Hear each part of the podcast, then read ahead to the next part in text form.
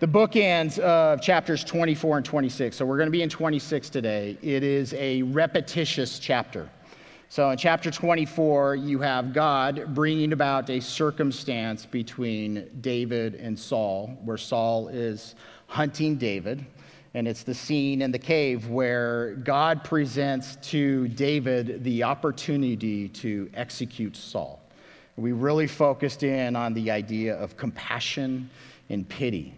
And not only compassion and pity, but David has a very specific relationship with who the Lord's anointed is. And when you sit in this word anointed, this is the Hebrew word for Messiah. It's where we get the Greek word Christ as we talk about Jesus. So, in the imagery that God has preserved for us, He is pointing our minds and our heights, our, our minds and our hearts to the height that the anointed one of the Lord ought to have in our life, ultimately pointing to his son, Jesus. So we watch David in his pity and compassion on the definition of who is the Lord's anointed in that scene, which is Saul, so he does not kill Saul. But then in the next chapter that we dealt with a few weeks ago in 25, David does not have compassion on the fool Nabal. What is David willing to do? So, Nabal didn't give David what he thought was a just and fair payment for his services, whether they were contracted or not. He asked for payment, and Nabal is rude and says mean things to David. And David gets angry, tells he and all of his men to gird themselves for battle, and they're going to Nabal just to kill Nabal or to kill all of the men in Nabal's household. So, how do you, how do you, how do you mesh David's character? In one chapter, he is unwilling to kill a singular man that is hunting him, to kill him. And he says, no. In the very next chapter, he just doesn't get payment. And he's not only willing to kill that man, but to kill every man that's associated with Nabal. That's hard to reconcile, yeah? And now we're shifting back into another chapter where it's a similar circumstance where David is once again going to preserve the life of the Lord's anointed. Again, there is a definition of, of what the Lord's anointed represents in the Word of God and in David's life and in his context. But at the same time, as we sit in the last chapter, as he is on the hunt to go and kill Nabal, who does the Lord send to intervene into David's life? He sends this woman, Abigail. And seven times as she is speaking to David, she invokes Yahweh's name to snap David out of his flesh and tell him to remember who the Lord is, who he is in the Lord, what he is planning and purposing in his heart to do, and to prevent him from going down a road which would have led to destruction in David's life and his relationship with God.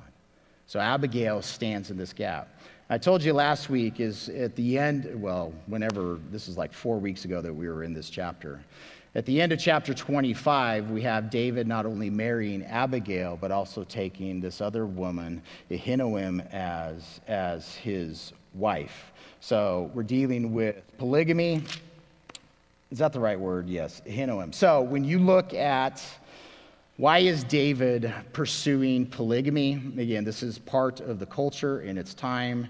There's reasons for it, especially in agrarian cultures. There's fleshly justifications associated with it when it comes to leadership and kings and those who have power and the money to be able to pursue these kinds of relationships. In the Word of God, it's very clear that He created us to be married to a singular male or female, man and woman married together is His perfect plan. Um, when you step into what's going on in David's life, we're told at the end of chapter 25 that Saul, his father in law, has given his, David's wife, Michal, to another man. We're going to see later on in David's life where he gets that wife back and all the issues that are going on in that relationship. In this scene where Abigail stands in the gap and just the wise woman that she is and her beauty, with Nabal passing away, here is an open door for David to propose and marry Abigail. Now, we don't know if he's already married Ahinoam at this point or if he marries Ahinoam second. We have to sit in the ideas of how much of this relationship between David and these women is based on love. I don't know. How much of it's based on politics? I don't know. How much of it's based on economy? I don't know. David is entering into relationships with these women for specific reason in his own mind and in his own heart. Abigail is a represents a wealthy household through her husband in the region that David is in, so there seems to be a political alliance there. Ahinoam is from uh, a different community, and the same thing. It's seen as more as a political relationship. Um, Ahinoam is always mentioned first because she has a son first. Abigail's son is only mentioned a couple of times in the list of wives and never mentioned again in any of the other narratives because the assumption is, is that son died. So Abigail is always listed as the second wife, Ahinoam as the first, and we'll step into those family dynamics in the future.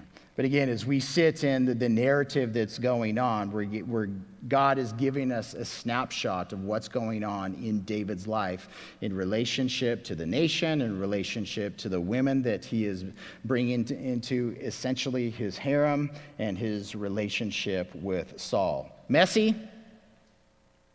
Big time. Even in our great King David got a messy life and a messy heart, and when he's aimed at the Lord, he does well. When he's not aimed at the Lord, he has some havoc in his life. All right, chapter 26. We're going to fly through this pretty quick. Again, it's, it's repetitious. Um, we learn through repetition. Not only do we learn through repetition, God brings about similar circumstances in our lives. Even if we pass the test the first time, God may bring the test a second time a third time, a fourth time. I really do think David's character is continuing to be formed by God through, his, through Saul's persecution for, for sure. So, chapter 26. The Ziphites, if you remember these guys from chapter 23, they tattled on David before, before Saul, and here they are doing the same thing again. Now, the Ziphites came to Saul at Gibeah now remember, Saul has repented. He told David that he wasn't going to try and kill him anymore. Um, that transformation of, of, of life, of action, uh, there wasn't real transformation. There was just a pause button in Saul's life. And that just, that just preaches to us let your rep- repentance before God be godly repentance, not worldly repentance, as Saul continues to image for us. All right, Saul's at Gibeah. Is David not hiding in the hill of Hachilah opposite Jeshimon? Then Saul arose and went down to the wilderness of Ziph, having 3,000 chosen men of Israel with him, to seek David in the wilderness of Ziph. And Saul encamped in the wilderness, and he saw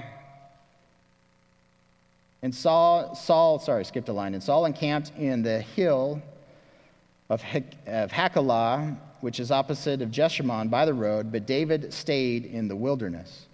And when he saw that Saul came after him into the wilderness, David therefore sent out spies and understood that Saul indeed had come. So David arose and came to the place where Saul had encamped. And David saw the place where Saul lay, and Abner, the son of Ner, the commander of his army.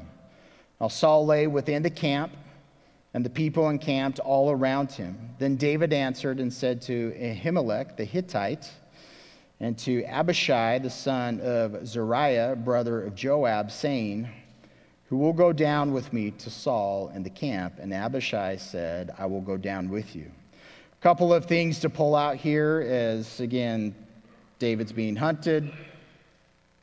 David sent out some spies to verify where Saul is. You tell it's at night. Everybody is in the camp. Saul is asleep. And here's David with two men, Ahimelech and Abishai. Ahimelech is, I don't remember off the top of my head if he's mentioned again. We don't know anything about him other than he's identified as a Hittite. A Hittite is, it's an ancient kingdom that we won't get into its history, but Uriah, you're going to run into Uriah the Hittite later on in David's life in the story of Bathsheba. The Hittites are a group of people that are lumped in with the Canaanites and the Perizzites and the Jebusites, the people who were living in the land as God is bringing the children of Israel into the promised land. And here is a man of another culture that has aligned himself to David. So remember, we have these, this group of 600 men, these, these guys that are in debt, that are in trouble, that are discontent, discontented, that have lined themselves with David through one fashion or another, and Ahimelech, the Hittite, not of any of the tribes of Israel, is one of David's right hand men. So again, the assumption being that this man is also pursuing a relationship with Yahweh. I hope so. And Abishai, the son of Zeruiah, we're going to see him multiple times. He is one of David's mighty men listed out. This is a guy that you want next to you in war. We're told of the 30 mighty men of David, there's three top guys that are the top three. Abishai was not part of the top three, he was the first of the next group of three. So Abishai is number four, and he gets this reputation for killing 300 men in a singular battle. Do you want Abishai behind, by your side in war? I, I can't imagine the brutality of hand to hand combat, but this is who Abishai is, brother of Joab. Joab becomes David's general. And he's willing to go down with David. Verse 7. So David and Abishai came to the people by night, and there Saul lay sleeping within the camp with his spear stuck in the ground by his head. That spear is never far away from Saul. And Abner and the people lay all around him. Then Abishai said to David, David, God has delivered your enemy into your hand this day. Now, therefore, please, please, David, let me strike him at once with the spear right to the earth, and I will not have to strike him a second time. Let me kill him, David. Do you want to support your general? Here's the enemy. Here's the guy that is not only hunting David, but Abishai also, because he is linked to David. Here, Abishai's interpretation is that God has delivered Saul into David's hand. Is that a true interpretation or false interpretation? I think it's true. And once again, God is testing David. David, what are you going to do with the Lord's anointed? What are you going to do with the Lord's Messiah? Church, what are you going to do with Jesus? Are you going to throw stones at him? Are you going to seek to pierce him? Are you going to reject him? Are you going to bow down before him? Are you going to submit to him? Again, we have to apply this in our context of who ultimately is defined as the Lord's anointed. But here is a man in David's life Again, sit in his emotion. Saul wants to kill David. Multiple times, David has been able to flee safely because the Lord has given him a deliverance. And once again, David, here's the opportunity to take justice into your own hands and execute the man that the Lord anointed as king over the nation of Israel. And what does David have to say to Abishai? David said to Abishai, Do not destroy him. For who can stretch out his hand against the Lord's anointed and be guiltless? David said, furthermore, this is, I love this statement of faith here. As the Lord lives, as Yahweh lives, Yahweh shall strike him, or his day shall come to die, or he shall go out to battle and perish. David just has total open handed faith. God has not called me and commanded me to raise up my hand and strike the Lord's anointed. If Saul is out of line with the Almighty God who created him and appointed him, let God strike him dead. Or let him live out his days in sin, and when his last numbered day is up, then let him die an old man, or let him die in battle. And ultimately, Saul dies in battle at the end of 1 Samuel. But again, just this open handed faith and trust in his life circumstances. I'm not going to do what I want to do. What I am going to do is trust in the Lord to be my avenger. Verse 11 The Lord forbid that I should stretch out my hand against the Lord's anointed, but please take now the spear and the jug of water that are by his head and let us go. So grab that spear, grab the water. So David took the spear and the jug of water by Saul's head, and they got away, and no man saw or knew it or awoke for they were all asleep because a deep sleep from the Lord had fallen on them. Side note here this, this idea of a deep sleep, it's the same word that is used, uh, the deep sleep that God puts upon Adam before he takes out of Adam's side to create Eve. In Genesis, also Abraham, there's this deep sleep of the Lord that comes upon Abraham where he has this vision.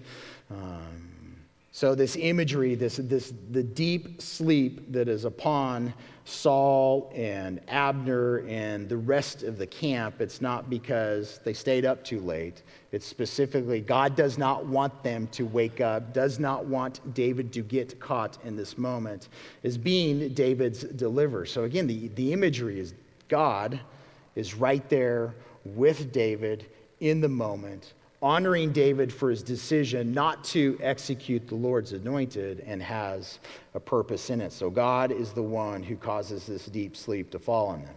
Verse 13 David went over the other side and stood on the top of the hill afar off, a great distance being between them. And David called out to the people and to Abner, the son of Ner, saying, Do you not answer, Abner? So now they're all waking up out of their stupor. They hear this voice calling out to Saul, calling out to Abner. Abner, uh, Abner answered and said, Who are you calling out to the king? So David said to Abner, Are you not a man? And who is like you in Israel? Why then have you not guarded your Lord the king? For one of the people came in to destroy your Lord the king. The thing that you have done is not good. As the Lord lives, you deserve to die because you have not guarded your master, the Lord's anointed. And now see, see where the king's spear is and the jug of water that was by his head. So again, David giving this revelation from a distance, calling out, Abner, you have failed in your duties. Again, he deserves to die for not protecting the king in this moment, even though the sleep came from God. Verse 17, Saul answers Saul knew David's voice and said, Is that your voice, my son David? I'm still, I'm astonished, you know, just in these chapters, how quickly David's attitude can shift in the moment. I stare at myself in the mirror. I am astonished at how quickly I can go from joy to anger to joy. You know, all in a few minutes, right? Isn't it, isn't it astonishing? So here, Saul knows that he is on the hunt for David. He is seeking to execute David's life. And he gets woken up and he hears David's voice off from afar, knows that David has once again preserved his life. And rather than calling David the son of Jesse, he has this moment of sanity again. Is that your voice? My son, David. In relationship. David said, It is my voice, my Lord, O king. And he said, Why does my Lord thus pursue his servant? For what have I done, or what evil is in my hand? Now, therefore, please let the Lord my king, Lord, uh, let my Lord the king hear the words of his servant. If, if the Lord has stirred and sided you up against me, let him accept an offering for me. So if, if God is the one that has stirred up your heart to pursue me in the name of justice, then let God receive an offering, a, an, a sin offering from my hands. Let me make it right with God and with you, is what David is saying. But if the children of men, if your advisors,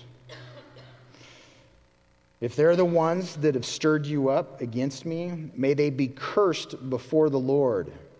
For they have driven me out this day from sharing in the inheritance of the Lord, saying, Go serve other gods. I want to pause right here. So I've titled this morning's message Driven. We're going to focus at the end on the positive aspects of what it means to be driven by the Lord and for the Lord in our lives. But I picked up this, this word out of this context because look at what David is saying. There are men in Saul's life that have given them counsel to stir up Saul to go and continue and pursue and execute David. So Saul has his moments of repentance, he has a moment of clarity. He has returned from his actions, right? And now he's got advisors and voices in his life that is telling him to repent from his repentance. Go and get David, stirring them up. But ultimately, what David is saying in their behavior, in your behavior, what you have done to me and to the men and the families who are with me, you have driven us out from the inheritance of God. Now, what is the inheritance of God? We're told through faith in Jesus Christ that we are co heirs with him. You sit in the Old Testament imagery that God has brought the nation of Israel, the 12 tribes, into the promised land. Where is David commanded to worship his creator? At the tabernacle. Through very specific sacrifices, through specific seasons. There are direct commands of God that David cannot obey because human beings have driven him and his people away from the worship of God. And ultimately, David is, David's putting words into their mouth, but he's saying, Your actions, you were telling me to go and serve another God, which is in direct contrast to God's command. Yes? Bring this into our context. And how many congregations, just, just in your life experience, the different voices that you have heard stand up proclaiming Jesus as Christ, proclaiming to have a relationship with the creator of the heavens and the earth. And how many of those voices do you know that have driven men and women and children away from the worship of God? I sit and I do, I do a lot of reading. I listen to music. We'll watch some, you know, movies and television programs and stuff. And a lot of it's listening with the ear of attempting to hear what the culture is saying, why they're saying it, how they're saying it. Watching something right now where they're, they're mocking the guy as a Jesus freak that he, he created a virginity pact with his fiancee, that they're going to remain virgins until they get married. And the plot line, the storyline of this is that young man is being controlling over the young woman, over her sexuality, trying to, you know, because he's a Jesus freak. It's something that the culture is defining what it means to be a follower of Jesus Christ. That you have issues, that your behavior is evil, right? We live in a time where evil is being defined as good and good is being defined as evil. We hear this in music lyrics, we hear this in the movies, we hear this in the news articles that you read. And unfortunately, we also hear it out of pulpits or in Bible studies and the conversations that people say, I believe in Jesus, yet the words and the behaviors that people are pursuing is driving human beings away from God. What does Jesus do as he enters in the temple? In all four gospels that we are told, when he enters into the temple, there's a scene where he cleanses the temple is the definition. What is he doing? What's the anger that is welled up in Jesus as he enters into a place that is defined to be set apart as a place of worship and prayer for the creator of the heavens and the earth? His emotion, his anger, his zeal is based upon here's a whole group of individuals who are hindering God from being worshiped. They're fleecing the flock. They're getting rich off of religion. And again, in our own, like in my, in my life, you know, I said in those words, you know, Jesus tells us, woe to an individual who causes a child to be offended, to stumble in their relationship with their creator. And when I define child, I define it as all of humanity. Woe to me, Lord. Please, God, keep me from offense. I know that I'm going to offend people, eh, you know, in personality and be misunderstood. I get those things. We all have to process through that. But God, keep me from ever hindering or stumbling another human being's relationship with you. I want to encourage everybody that you allow me to interact with. I want to leave the fragrance of Christ in their life and encourage them to pursue you. And if they think that that fragrance is the fragrance of death, that's on them. Don't let it be on me, Lord. And I pray that same thing for each of us as individuals, for us as a congregation, that there would be nothing about us that would ever drive another man or woman from the worship of God. Julie and I had a counseling thing with a couple from another church this week where this group of people within a congregation are being treated as second class Christians. They're being treated as pawns and as tools, and they just needed somebody to speak to to get it off their chest because they didn't have other safe ears to hear. So we're praying for them. You know, you offer biblical wisdom, but then at the same time, Lord, how do, how enable us to love this group of people as you direct us, whether it's just Julie and I, whether it's us as a congregation, Lord. Show us what we're supposed to do. And Lord, at the same time, those that are those that are that are your kids, that are causing offense to another group of your kids right now. Lord, I'm praying through your spirit that you'd wake them up, that you'd enable them to repent and to turn and to, to, to sit in, uh, to be able to be self aware and sit in the reality of what their behaviors are doing upon this other group. Because in this division that's going on, the group that's, that has that authority and that power, they don't think and they don't know that they're being offensive. They have no, they think that they're doing the right thing. They don't know the hindrance that they're causing in, in this other group of people, which in this circumstance is kind of like here's this group of this section right here, leave the church, please. That's, that's, don't worship here, is what's going on in that context. It's just a, it's, it's a circumstance in, as David is communicating to Saul, what, what the reality of the emotions that he is sitting in that as he is being pursued, he is being chased out of the tribes of Israel. He's being chased out of the land that his God has given to his people. He's being chased out of his tribe. He's being chased away from being able to worship God the way that God has commanded David to worship him. And how he's listening to those words. You were telling me, you were encouraging me, you were forcing me to go and learn the ways of another culture and another people to go and worship God the way that they do it, is what David is communicating. We're going to sit in the next chapter. David goes and he, go, he goes and dwells and lives amongst the Philistines. Super weird. Separated from the inheritance. He's keeping his heart and his individual relationship with God without a doubt. But again, in the religious system that he is commanded to follow, he is incapable of doing so because of the behaviors of his brothers in, in and through Jacob. Saul, uh, verse 20 says, So now do not let my blood fall to the earth before the face of the Lord, for the king of Israel has come out to seek a flea as, as when one hunts a partridge in the mountains. Word imagery there. We'll skip, skip on because I'm going to be long winded. Then Saul said, I have sinned. Again, moment of clarity. Return, my son David, for I will harm you no more, because my life was precious. It was, it was of worth to you in your eyes this day. Indeed, I have played the fool and have erred exceedingly, have strayed exceedingly. I always, in all of these snapshots of sanity in, in Saul's life, I really do. My hope is that Saul is in the eternal presence of Yahweh right now.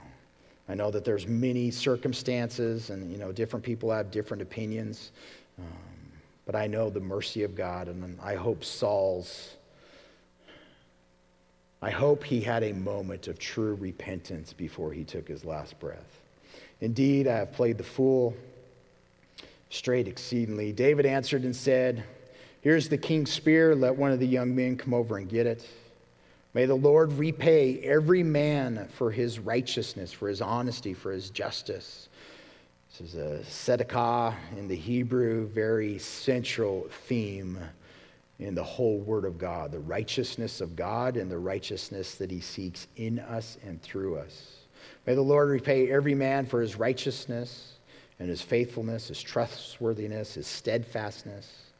For the Lord delivered you into my hand today, but I would not stretch out my hand against the Lord's anointed.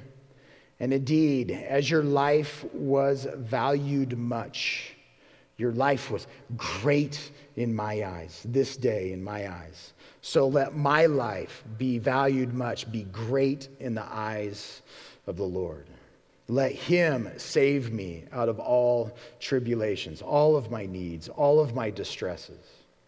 And Saul said to David, May you be blessed, my son David. You shall both do great things and also still prevail. So David went on his way, and Saul returned to his place.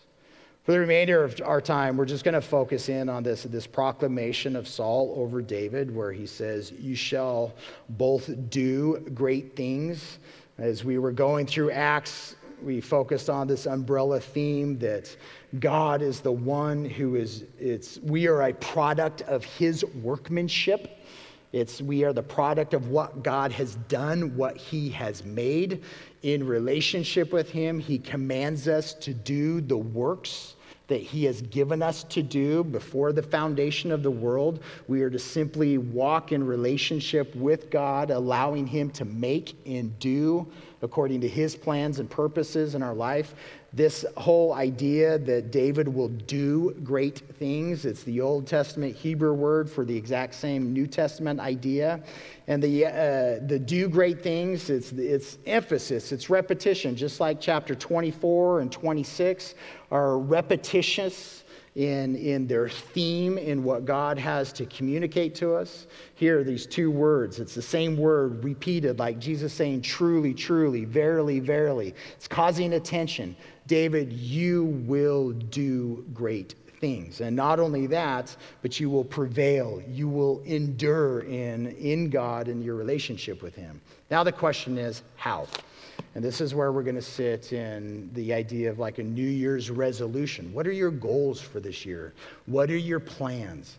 As we sit in, again, I, I titled this morning's message Driven because picking up this word that David had an external source driving him away from the Lord, right? You sit with Saul in the book of Acts, Paul in the book of Acts we are told that Jesus has a goad, a sharp stick in Paul's back, figuratively.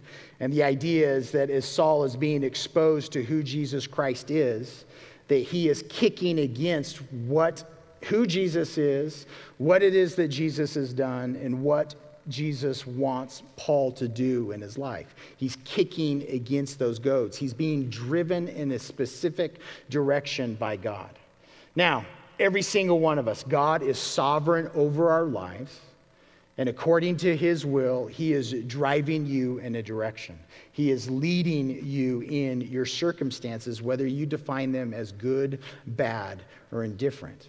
And there is an aspect for each one of us where we have a choice to submit to his driving of us and at the same time create in us a new heart that is driven towards him, right? So, as we're going to sit in this, the idea of what are, and again, you can Google this and go and go produce your own lists, and you know what are the seven effective habits of whatever, right? What are the, and again, I, I Googled, what are, what are the habits of people that we define in our culture as being driven? They, they have an energy, they have a passion. There is a definition of success culturally in their lives. Now, we're going to define all of these things from a biblical perspective. So, I don't know where you are in your own personality. I have a high level of energy. I have a, a very driven and can be a, uh, um, an aggressive personality that I need to have tempered by the Lord. But for me personally, I'm also a very stupid man and forgetful man. I need lists.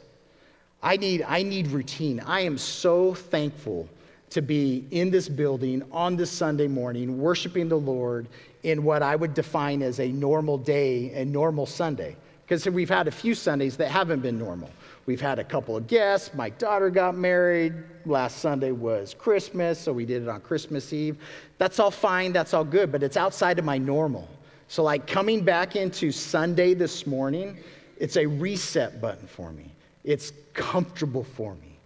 I need structure. I need to make plans. I need to make goals. In my work outside of here, I know exactly what I'm going to be doing for the next couple of months. I'm engaged in a project that's going to last a few years, so I can, pro, I can forecast a plan in regards to my job for a few years, big picture. And over, you know, a couple of months, I can get that down to the nitty gritty, knowing that there's going to be a lot of interruptions, right?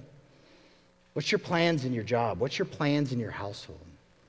Married couples, what are your, what are your plans and goals for your marriage in 2023? Singles, what are your plans to keep your integrity in your singleness to the Lord as you trust Him to bring the right man or woman into your life? What are your goals? Amber, I asked your daughter, I said, Everly, what's your, what are your goals for 2023? I don't know. It's the right answer for an 11 year old. I'm 46. And if you ask me what my goals are for the year, I can list out a whole bunch for you. And I am waiting in prayer right now for God to define a whole bunch of others. We had a very specific year in 2022. Those things that we set out to do, those big goals as a household, we did them and we did them well in the Lord, and I praise God for it. There were a whole bunch of things that I didn't plan. I had a whole bunch of face plans. I had a whole bunch of transformation and growth last year.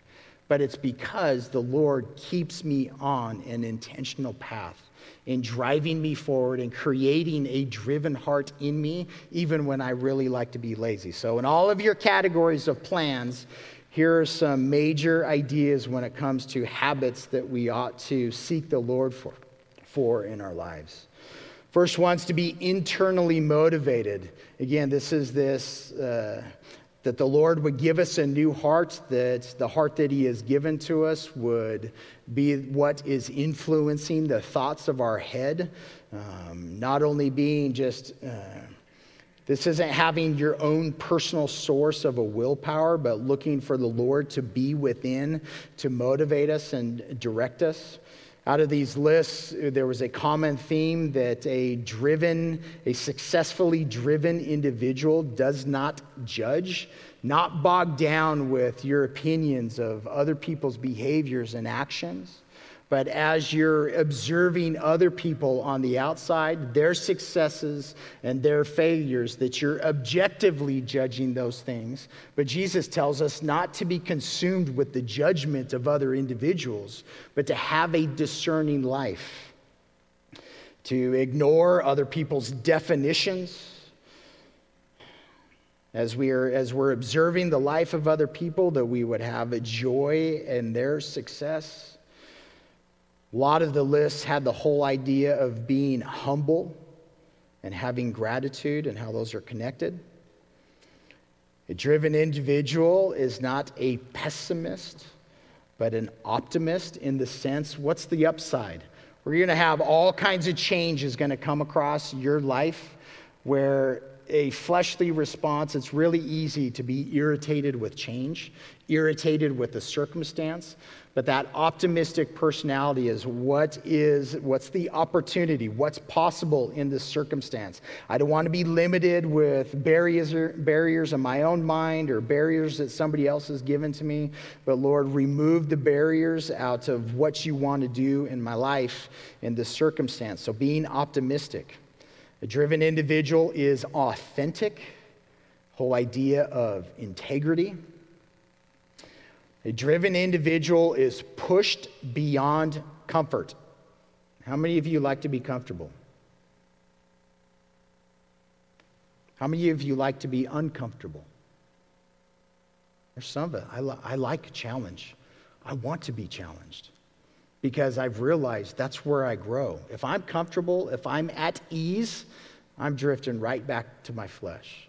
If the Lord is putting me in a position that makes me kind of, I'm not comfortable with this, I'm not secure in myself in this, I don't know what to do here, it presses me into dependence on Him. So, pushed beyond comfort that you are making risk in your life. Again, not risk in being stupid, but you are taking great risk in faith in your relationship with God. Driven individuals are learners. The whole definition of what it means to be a disciple of Jesus Christ, you are a lifelong learner. And being a learner means that you read a lot. Put all your other reading down before you read this document. And I'm talking to myself. Put my news articles down, my other books down, the text that people send me and say, hey, read this. Read this document as a learner, as a disciple whatever plan and goal that he gives to you to be uh, to pursue in that a driven individual knows what they want. Do you know what you want? Do you know what your goal is? My goal day in and day out is to know my creator. And in that knowledge of him and making him known that's going to lead me in every other aspect of my life, whether it's relationships, family relationship, whatever that looks like.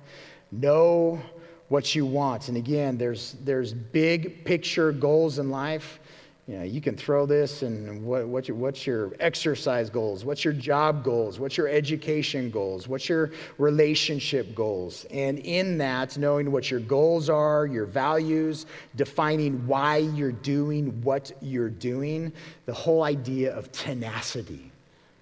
Don't give up. If you know that God has given you a direction in your life, be tenacious the road ahead in obedience to God is a difficult uphill road. It's meant to be. Don't give up. The individual who gives up, what happens? That's when you tumble back down the hill. That's backsliding. That's turning away. That's this is too hard. The goal is not worth it. Be tenacious in your relationship. Don't play the blame game. Don't be always focusing on here's a negative aspect, here's something that's gone wrong in your life, and here's all the list of reasons why. Don't sit in that heart and that mind. Invest in yourself.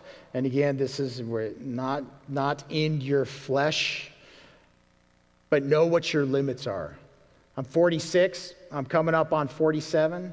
I used to be able to go, go, go, go from morning till night. I can't do that anymore. I wear out. I'm getting old. So I got to know what my limits are, right? I got to know how to recharge. If I go, go, go, go until I'm exhausted and leave nothing left, ultimately I'm doing more harm than good in my life. But know how to take care of yourself in your relationship with God. Surround yourself with like minded peers. Do you need help? Do you need advice? I do. The older I get, the more I realize I can't do it all. The pride of youth, you think you can do it all. Surround yourself with like minded brothers and sisters. That when you need help in your life, you know who to call. When you need advice, godly counsel, you know who to call. Feedback.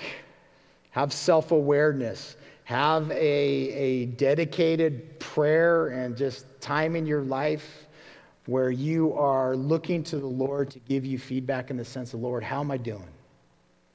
Is the goal that you gave me, is that still the goal? Is the goal that I think that you gave me really not a goal that you gave me and I don't need to be doing this and it needs to go away?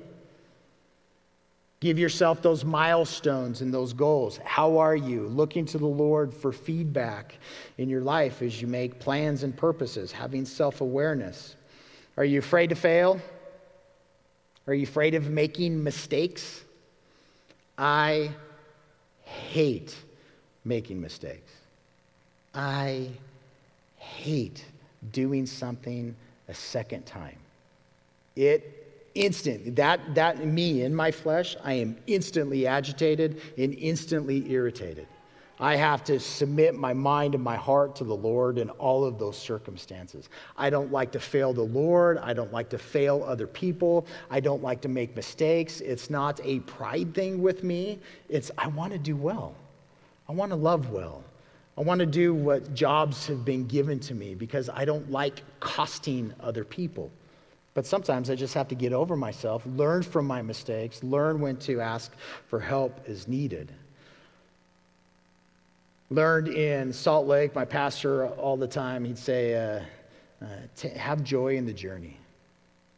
I am learning as I age to slow down and smell the roses.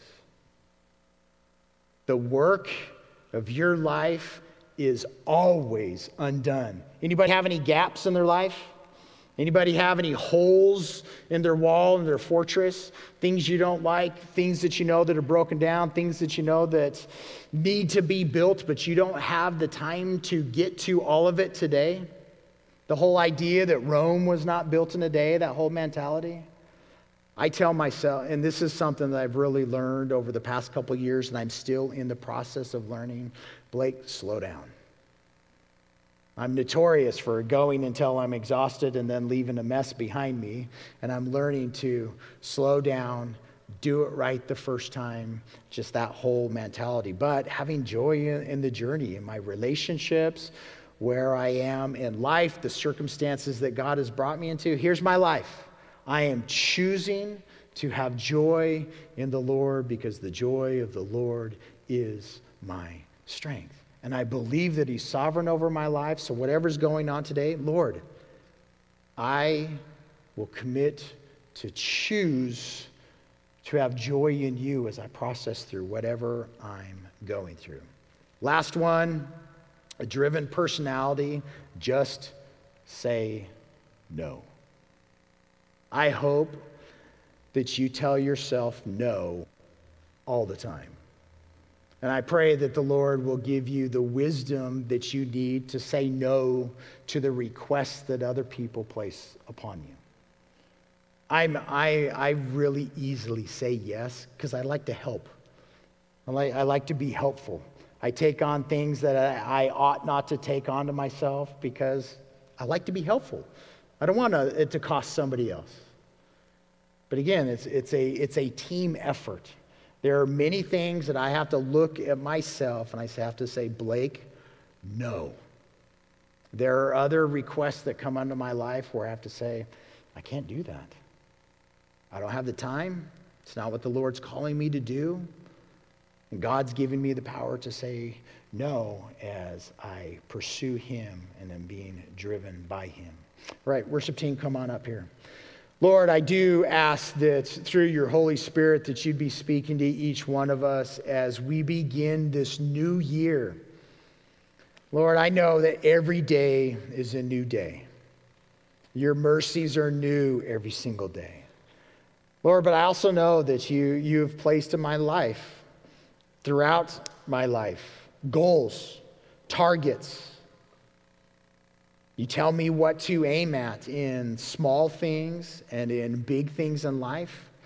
You give me goals for the day. You give me goals for the week. You give me plans and purposes and ideas that I'm thinking about for the future, but I still need more information. Lord, for every single one of us, I'm asking that this upcoming year would be a year of transformation into the image of your Son for all of us. Lord, that it wouldn't be a year of slow growth, but it would be a year of pedal to the metal energy and zeal and passion to know you. Lord, for me, enable me, give me the time and the intention to be with you in your word, to be with you in prayer to be with you in worship, Lord, privately. Just me and just you. And I pray that for each individual, Lord. As a congregation, Lord, I'm asking that you would give all of us the vision corporately together. Lord, what, is, what does it look like? What do you want the men of this congregation to focus on? What do you want the women to focus on? The teens, Lord, the kids. How do you want us to reach out, giving us those opportunities to proclaim the gospel, to bring your justice and your righteousness into the lives of the poor and the needy? Lord, what do you enable us to proclaim the gospel to those who are totally unclothed from your righteousness, that are living in darkness and pain and fear and misery and the consequence of sin, Lord, use us. Give us those steps. Give us the goals and the purpose and the strategy, Lord, that comes from you and you alone, day in and day out as a congregation. We submit ourselves to you. Let us image you. Let us glorify you. Let us love you. Give to us relationships with one another, Lord, that are true, that are holy, that are good, that are kind, that are compassionate. Lord, may you use my brothers and sisters to drive me forward in you. May you use me to drive them forward in you. Lord, let us be free from all other definitions and voices of the word and the flesh and the enemy, Lord. But let us have and know and abide in your truth and in your person, in your power, in your glory. Save us, deliver us, provide for us. It's in Jesus' name we pray. Amen.